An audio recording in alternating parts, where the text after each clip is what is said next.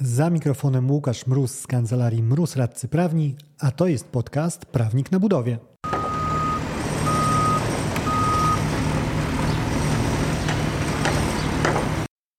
Jest to rozwiązanie powszechnie stosowane, więc zdziwienie budzi, że wykonawca podważa jego dopuszczalność. To argument, który często pojawia się w kontekście sporu o element umowy, który widujemy na co dzień tak często, że przestajemy się nad nim zastanawiać. Jak chociażby ponoszenie przez wykonawcę odpowiedzialności za błędy dokumentacji projektowej.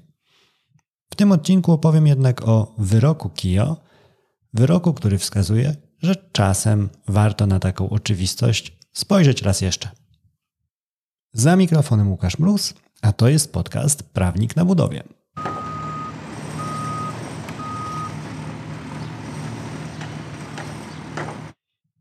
Kiedyś rozwiązaniem powszechnie stosowanym było czerpanie wody do picia z tej samej rzeki, do której wylewano ekstrementy.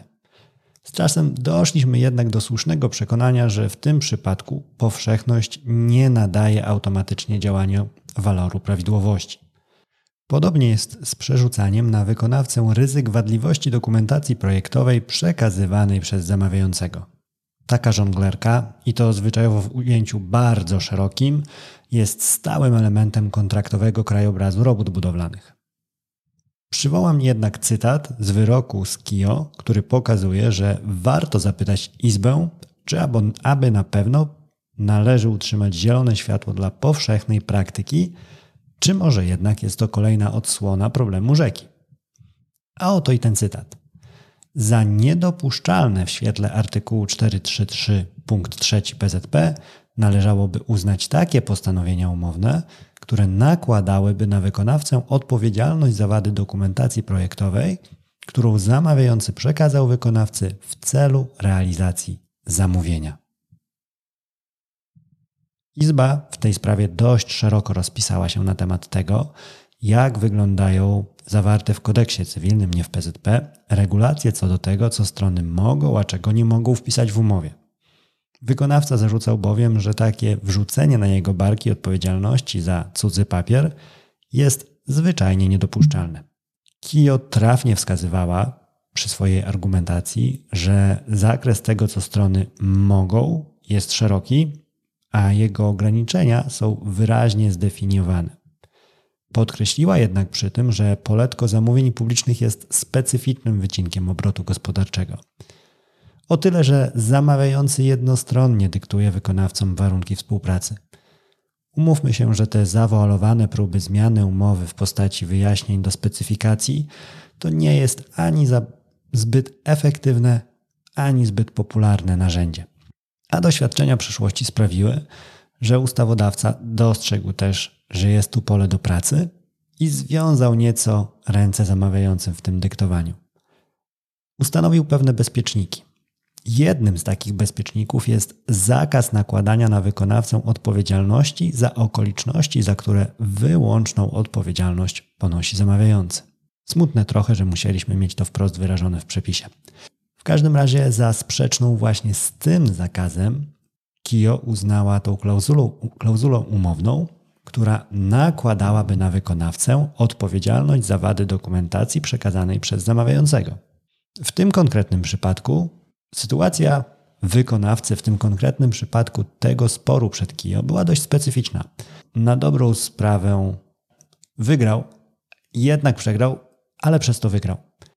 Tutaj zdejmując nim tajemnicy. Izba zgodziła się z wykonawcą co do jego podejścia do obciążenia go błędami dokumentacji. Czyli potwierdziła, że takiej możliwości zwyczajnie nie ma, co jest już ogromnie ważnym ustaleniem dla wszystkich wykonawców. W tym konkretnym sporze Izba doszła jednak do wniosku, że odwołanie nie zasługuje na uwzględnienie, ponieważ te postanowienia umowy nie wymagają korekty ale nie jest dlatego, że jakoś tutaj otworzyła furtkę i pozwoliła w tym jednym przypadku na to, żeby wykonawca był obciążony błędami dokumentacji.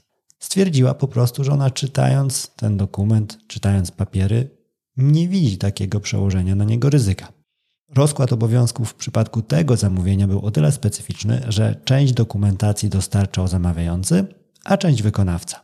Umowa natomiast hurtowo odnosiła się do odpowiedzialności za wady dokumentacji, nie różnicując tego, spod czyjego pióro ona wyszła. Wykonawca stwierdził, że o ile oczywistym jest, że powinien odpowiadać za to, co sam narysował, o tyle nie może wziąć na barki konsekwencji ewentualnych błędów w papierach dostarczonych przez zamawiającego.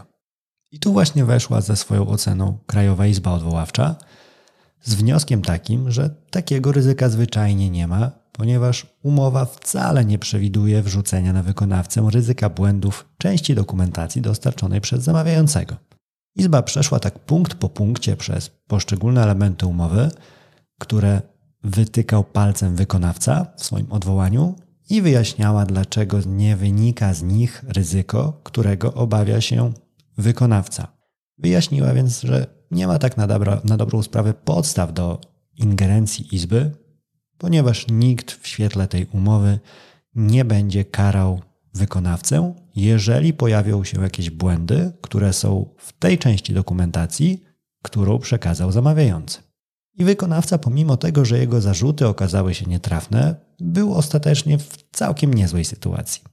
Jeżeli wygrałby ten przetarg, mógłby odwoływać się do znaczenia umowy, które przyjmował w świetle wyników sprawy przed KIO. Spore znaczenie miałoby także dla niego stanowisko co do rozumienia postanowień, które w trakcie postępowania przed KIO zajął zamawiający. Gdyby w trakcie realizacji wyszły na jaw problemy dotyczące papierów przekazanych przez zamawiającego, wykonawca od razu mógłby posiłkować się przemyśleniami KIO, używając ich jako podparcia dla stanowiska, że wszelkie konsekwencje problemów dokumentacyjnych ponosi zamawiający. Z czego by to wynikało?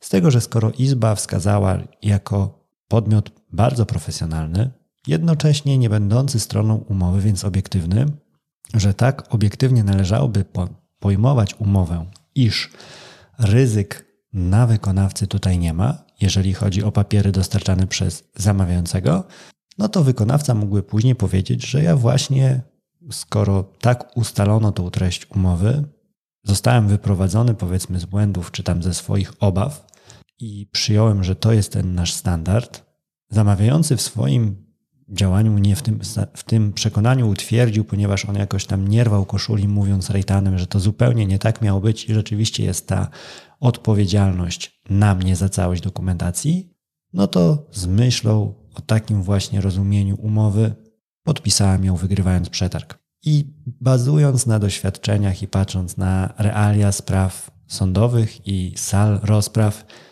ten element, możecie być Państwo pewni, byłby takim bardzo przydatnym argumentem z punktu widzenia wykonawcy i na pewno dobrze trafiłby w uszy sądu. Dzięki za odsłuchanie tego odcinka. Jeżeli chcesz się ze mną skontaktować, możesz napisać na biuro małpa kancelariamroz.pl albo zadzwonić na 577 665 077. Znajdziesz mnie też w mediach społecznościowych. Na LinkedIn jako Łukasz Mróz, a na TikToku, Facebooku i Instagramie jako Prawnik na Budowie.